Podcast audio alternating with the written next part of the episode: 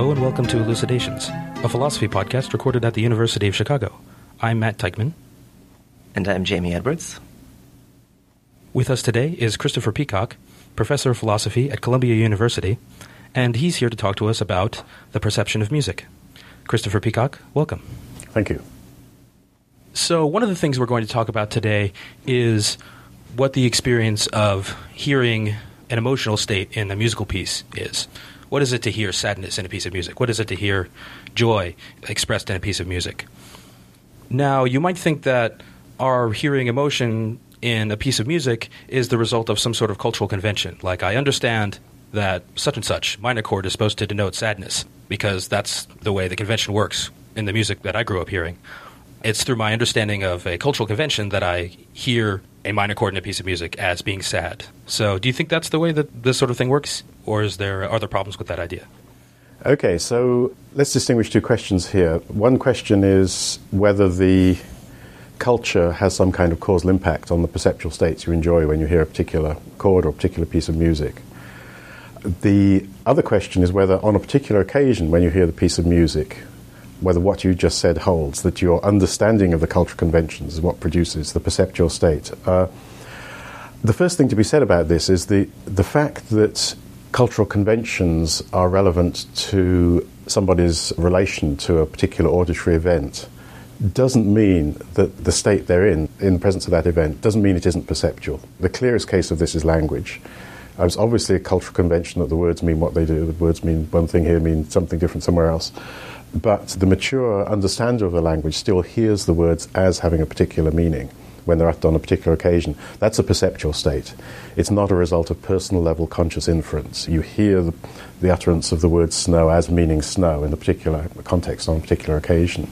The fact that it does mean snow and the fact you hear it as meaning snow, that's the first is explained by all sorts of facts concerning the use of the word in this particular linguistic community. The fact that you perceive it as meaning snow on a particular occasion is explained by your induction into this community, your exposure to many utterances of the word in this community, and indeed your understanding. It's still a perceptual phenomenon. So what I'm interested in is really not the causal origins of this state, but the nature of the perceptual state itself, what it is for it to have this emotional content. Okay, right. So in other words, there's a difference between saying that whenever I hear some piece of music as sad, I'm doing so because I'm applying some kind of cultural convention, and saying that, well, the way I'm wired, so to speak, to hear things now is a result of my cultural upbringing. But those are two different claims. Correct. Yeah. So your account identifies three distinct sorts of experiences or ways of seeing. The first is simply experiencing something to be a certain way, as when I see an apple on the table as an apple. Mm-hmm.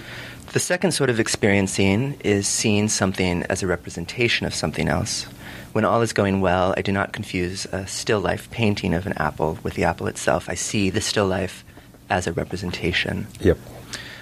The third variety of experience, the one crucial for your account of the perception of expression in music, you call metaphorical seeing as. Would you describe this sort of experience for us? Yes, I think there's a general cognitive phenomenon that's present in many different kinds of mental states, a phenomenon of representing one thing as something else. So I think you can perceive one thing as something else. I think you can imagine one thing as something else. You can, in language, you can represent one thing as something else. When Romeo says Juliet is the sun, that's a linguistically expressed metaphor. It's also possible to think of Julia as the sun. It's also possible, let's say, to think of life as a journey. It's also possible to imagine life as a journey. None of these cases, Romeo doesn't really think that she's the sun, and also it isn't the case that when he sees her, it looks as if the sun is there, not literally. But I think this phenomenon of there being linguistic metaphors, I think that's something that's just a reflection of this much more general mental capacity to represent one thing as something else. I don't think there would be any metaphors in language unless there was this mental state of thinking of one thing as something else, imagining one thing as something else, perceiving one thing as something else.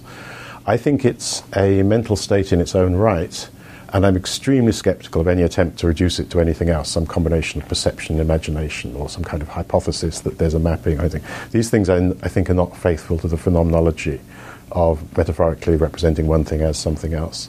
And I think it's a crucial notion that we need in describing music. When you hear some particular piece of music. For example, there's a passage I'll play in a minute from Josquin des Prez, Ave Maria, where the text describes the universe being full of gladness, filling up with gladness. And the music is a progression, as you'll hear when we play it. You hear it metaphorically as space filling up with something. Gladness. Space can't literally fill up with gladness, but it's even a double metaphor there, actually. But you hear it that particular way. It's not an inference. It's not a thought. You don't actually have to formulate the metaphor yourself. You don't have to formulate the mapping, but you just hear it that way. Perhaps I should actually read you the text. The words are in Latin. The words are Caelestia terrestia nova replet laetitia. The stanza says, "Hail thou whose conception full of great joy." And then the words, the Latin words are, "fills heaven and earth with new gladness." And if you listen to the Josquin setting, which is very beautiful, very successful, it's early music, but very sophisticated, you hear that in the music. And you haven't appreciated the music if you don't.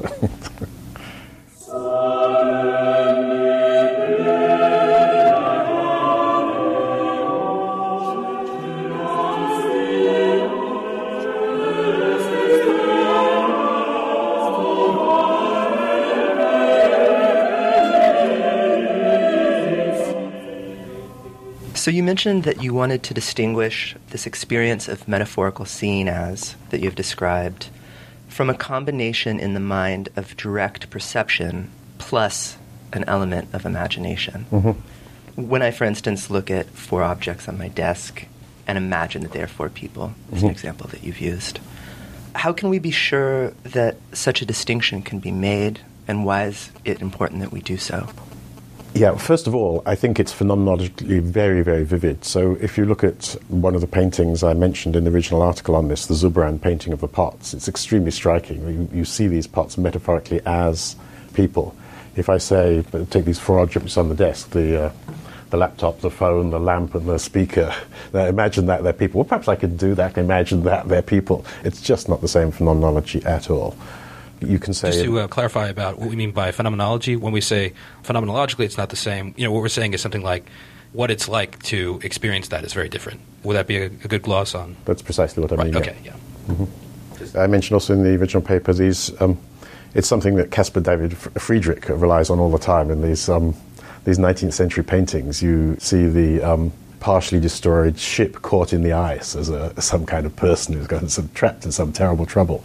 You see the distorted, lonely tree that isn't growing properly and isn't in the sunlight as a lonely person who's unlike the other trees that are in the sunlight and nestled close to one another. And it immediately strikes you that way. It's not that it looks as if there's a person in the picture. It's not a picture of a person. It doesn't look as if it's a picture of a person. Nonetheless, you represent the tree as a person. You metaphorically represent it as a person. And that's part of how you perceive the picture and how it's meant to be perceived as well. Similarly in music. So if you take, for example, the last movement of Beethoven's late C-sharp minor quartet, and you hear that, it's a piece of great energy and determination and resolve, but without any kind of triumphalism. It's kind of, a slightly grim determination. Very moving, very impressive. But you hear it metaphorically as the same kind of subjective state as somebody who's experiencing such kind of determination, has got that kind of, is in that kind of mental state in relation to the world. Yeah, I guess maybe one reason to draw that distinction would be to insist that the experience of an emotion in music is, in a way, part of the music itself. It's not some additional thing that first we hear the music and then, this other thing happens, and it could be independent of the music, it could not be, whatever. But I take it that maybe that's part of the motivation for this distinction? Yes, it's completely intrinsic to the subjective state, absolutely, yeah. It's not an add-on at all. So crucial to this idea that you've been developing of metaphorically seeing one thing as another thing, or metaphorically hearing a piece of music as expressing some kind of emotion or mental state, a crucial component of that idea seems to be the idea that you're exploring a parallel between something in the music and something about the emotional state. So maybe you could explain that a bit. Yes, what's heard in the music doesn't necessarily need to be an emotional state. Music can represent many things, and represent there doesn't just mean be correlated with. You can hear many things in the music. So In Debussy's piano piece Voiles, for instance, you hear the sails or the veils. It's a little unclear from the French voile, which can mean either. You hear them fluttering in the wind, you hear the wind getting stronger, you hear it getting weaker. It's amazing that you can hear the fluttering of the sails in the music, but it's absolutely there. Or indeed, an amazing case of hearing the cathedral gradually being submerged in water, and then La Cathédrale Engloutie. Neither of those are emotional cases. In fact, when we talk later on about different genres in music, it's very striking that there isn't actually any emotional affect in the content of the music there at all, but it's got a rich content concerning certain kind of state of affairs. But yes, in general, there's, both in those cases where the music is representing some non-mental state of affairs and in the case where there's some emotion that one wants to say is expressed in the music, in both cases I would say the notion of an isomorphism is crucial in explaining what's involved in the music being heard metaphorically as something else, or some feature of the music being heard metaphorically as something else, I should really say. So maybe we could hear an example of that you just mentioned, Debussy's piece Voiles. Yes, and here it is.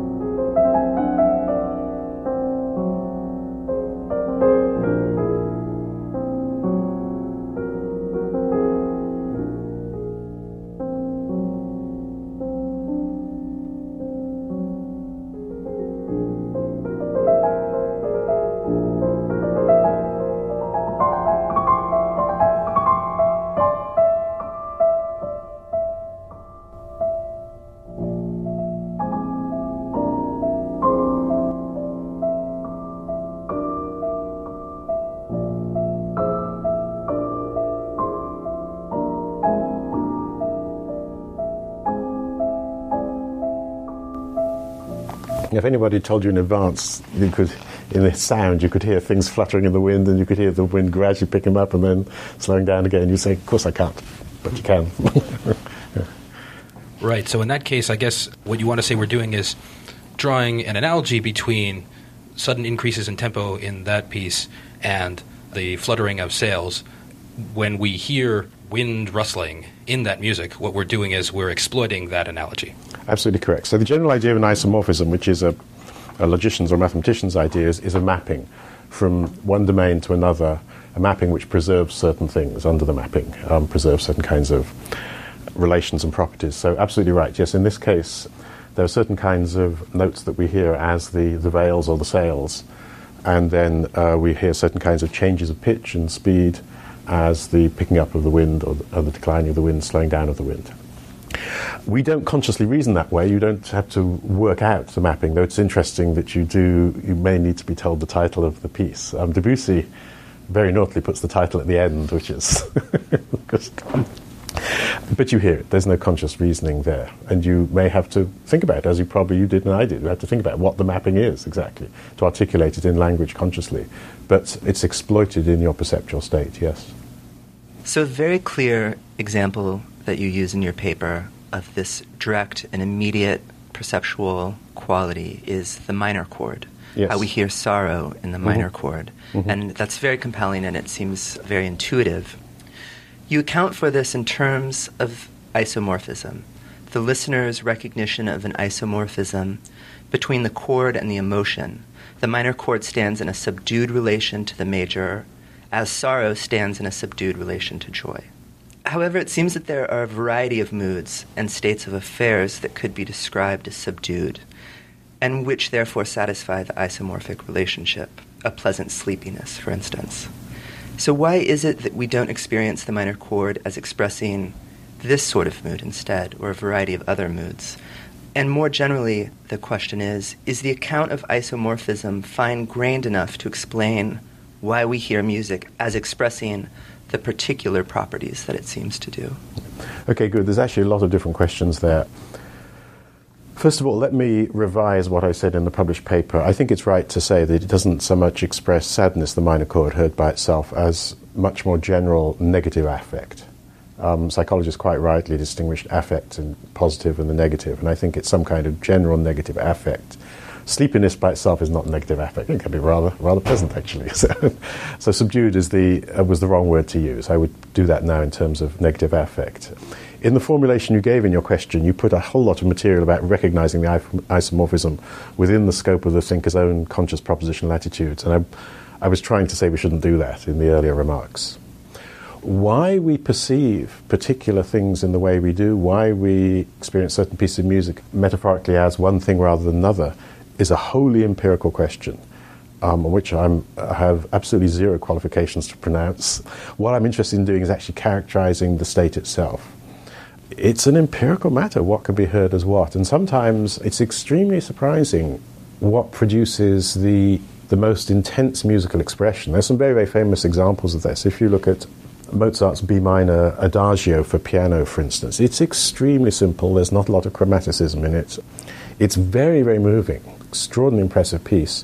Why is a matter for the empirical psychology of representing one thing metaphorically as another in perception, and it deserves investigation. It's a great empirical topic.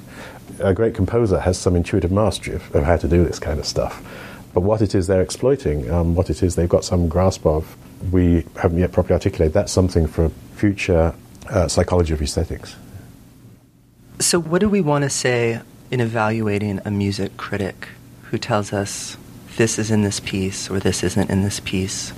Is the success of such a criticism tested against its ability to fit the isomorphic pattern that we've described? Well, isomorphisms are cheaper than a dime a dozen.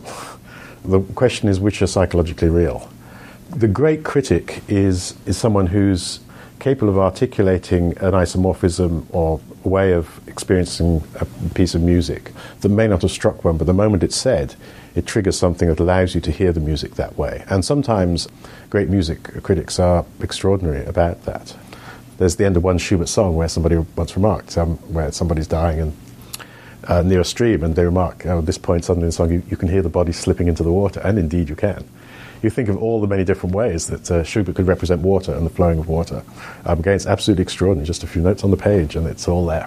One of his songs, On the Lake or on the Sea, it's already a water song, and then he says, and there are mountains passing by, the music suddenly changes, and you hear the mountains passing by in the music. Sometimes it's obvious, sometimes it's much less obvious. Sometimes a great critic can point out, for example, connection between two themes in two movements that have very different emotional characteristics. You hear one as a transformation of the other, and it affects your whole conception of the piece, the emotional direction of the whole piece. But I think the great critic, the one who's actually contributing not just to a theoretical understanding, but improving the way we actually hear it, always has to latch on to the way the music can be heard, which isomorphisms really are psychologically real. There's nothing logical about which are psychologically real, nothing a priori about this domain at all, completely empirical. But some people are both better at hearing what's in the music and better also at articulating it. Yeah. So you've also argued that some of these ideas, particularly the notion of hearing one thing metaphorically as another, are useful for understanding the way we recognize a piece of music to be of a certain genre, for example, to be romantic rather than classical, or impressionist rather than romantic. Mm-hmm. So how does that work exactly? Yes, this is one of the things that struck me. One of the reasons I started to write much more about music was that I was persuaded by the then chair of the music department at Columbia to teach this music humanities course in the core curriculum at Columbia. Columbia shares with Chicago the property of having a really serious core curriculum, compulsory courses or very restricted choice. And Western music is one of those at Columbia, and the chairman of the music department, when I was in some vulnerable mood on a sunny afternoon on leave in a cafe on Broadway, he said, "You could do this, Chris, you could teach this course." And I said, "Well, maybe. And so I taught it. And I thought that maybe there would be, occasionally the odd philosophical aspect coming up. I couldn't have been wrong, as philosophical aspects came up in every single session. I thought, for example, teaching early medieval church music, there wouldn't be much of philosophical interest there, but actually that's the time at which notation emerges. Does notation increase your expressive power? Does it reduce it? Analogous in some ways to the question, does language increase your powers of thought, or does it reduce them, restrict them in some ways? Obviously, in both cases, the yes and no answers are correct, and you have to say something about why the yes answer is correct and why the no answer is correct. One of the things that struck me as this course went on is that I didn't find... maybe I just haven't come across it yet, but so far I haven't come across in the literature really an adequate characterization of various different musical styles: romantic style of music, expressionist style, neoclassical style, impressionist style. These are all things we can recognize immediately on hearing. You only have to play a few bars of music in any of those styles, and you no great achievement to recognize which it is. But what it is you're recognizing, that hasn't been articulated. It's one of these many, many cases where the phenomenology is very live to us, but saying exactly what it is takes a little bit of reflection. In the case of romantic music, people have stabs in various directions. They say it's very expressive, but it's obvious that there's lots of expressive music in pre-classical music. In fact, let me play you another clip. So this is early 17th century. This is the English composer Thomas Campion. I'll play you the first half of this song, Miserere, My Maker.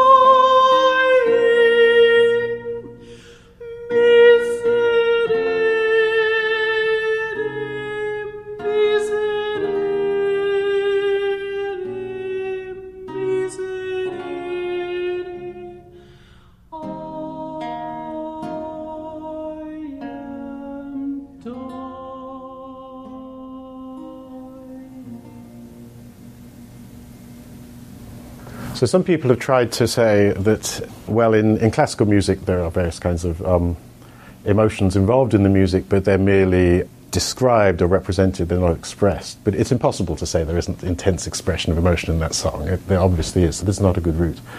One can have some fun going on objecting to the characterizations of romantic music that exists, but what I tried to do in the material for the lecture I'm giving in Chicago later today is to give a positive account that draws on three elements. The first element is the idea that certain actions are expressive actions. Philosophers the last 20 years have been much better at recognizing that not everything that's an action, even by an action by the concept-using rational creature, is an action that's explained by belief and desire. You have to recognize a huge category of expressive action that's very important to us in ordinary interpersonal relations.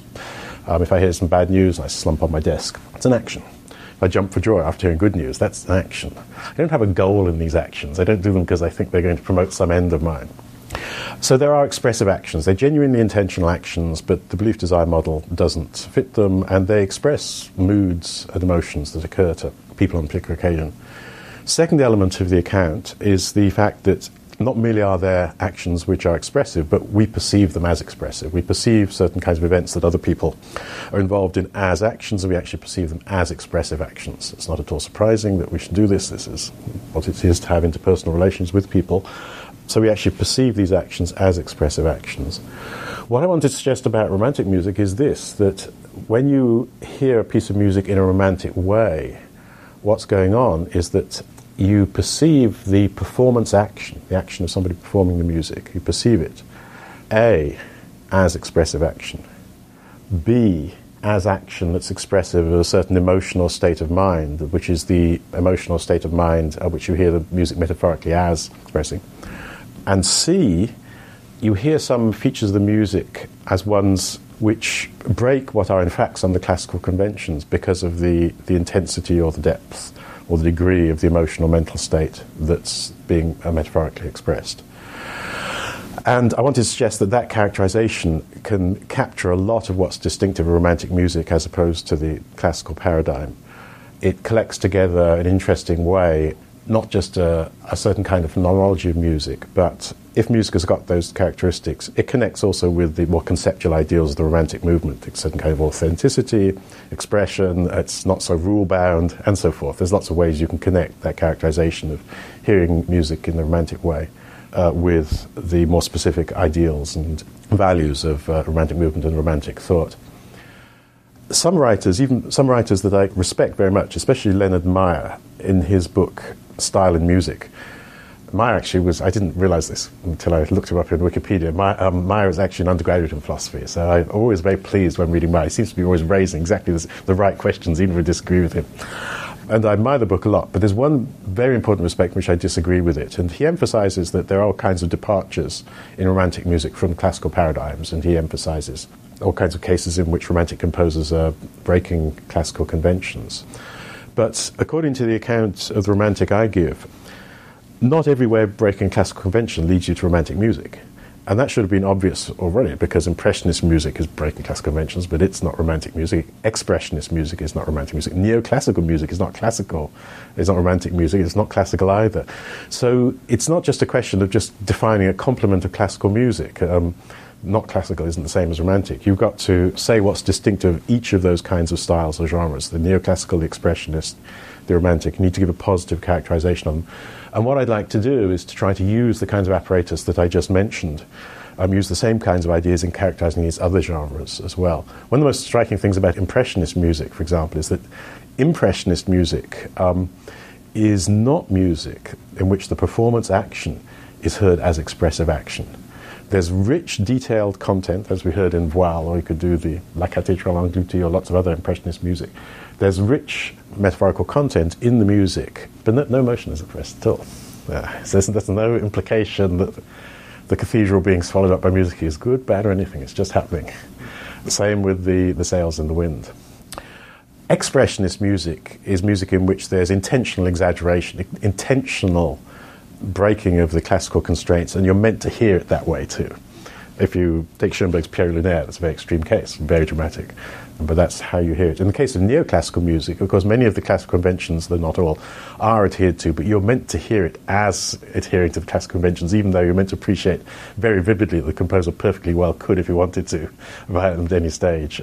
And sometimes that can be really fun. Some parts of Stravinsky's neoclassical writing they're extremely funny, because at certain points he's adhering to classical conventions very, very accurately, though perhaps in certain parts the harmony isn't, and then he puts in something that's absolutely classical, but it sounds slightly weird against the rest of the background. Here's a very entertaining passage from The Rake's Progress.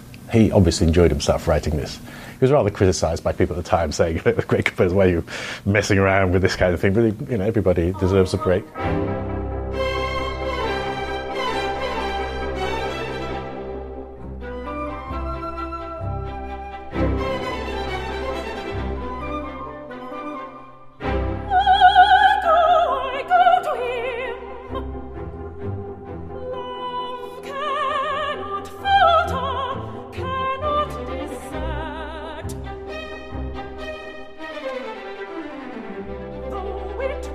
Shine.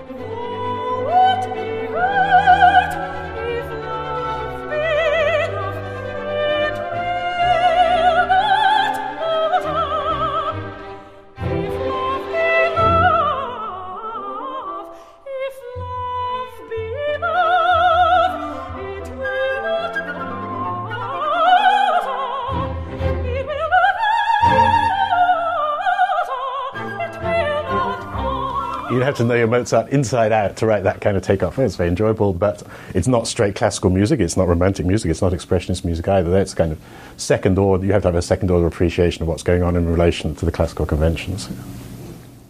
Christopher Peacock's article, The Perception of Music, The Sources of Significance, is in the July 2009 issue of the British Journal of Aesthetics.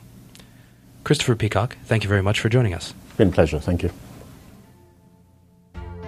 To listen to future episodes of Elucidations, you may consult our website at philosophy.uchicago.edu/podcasts.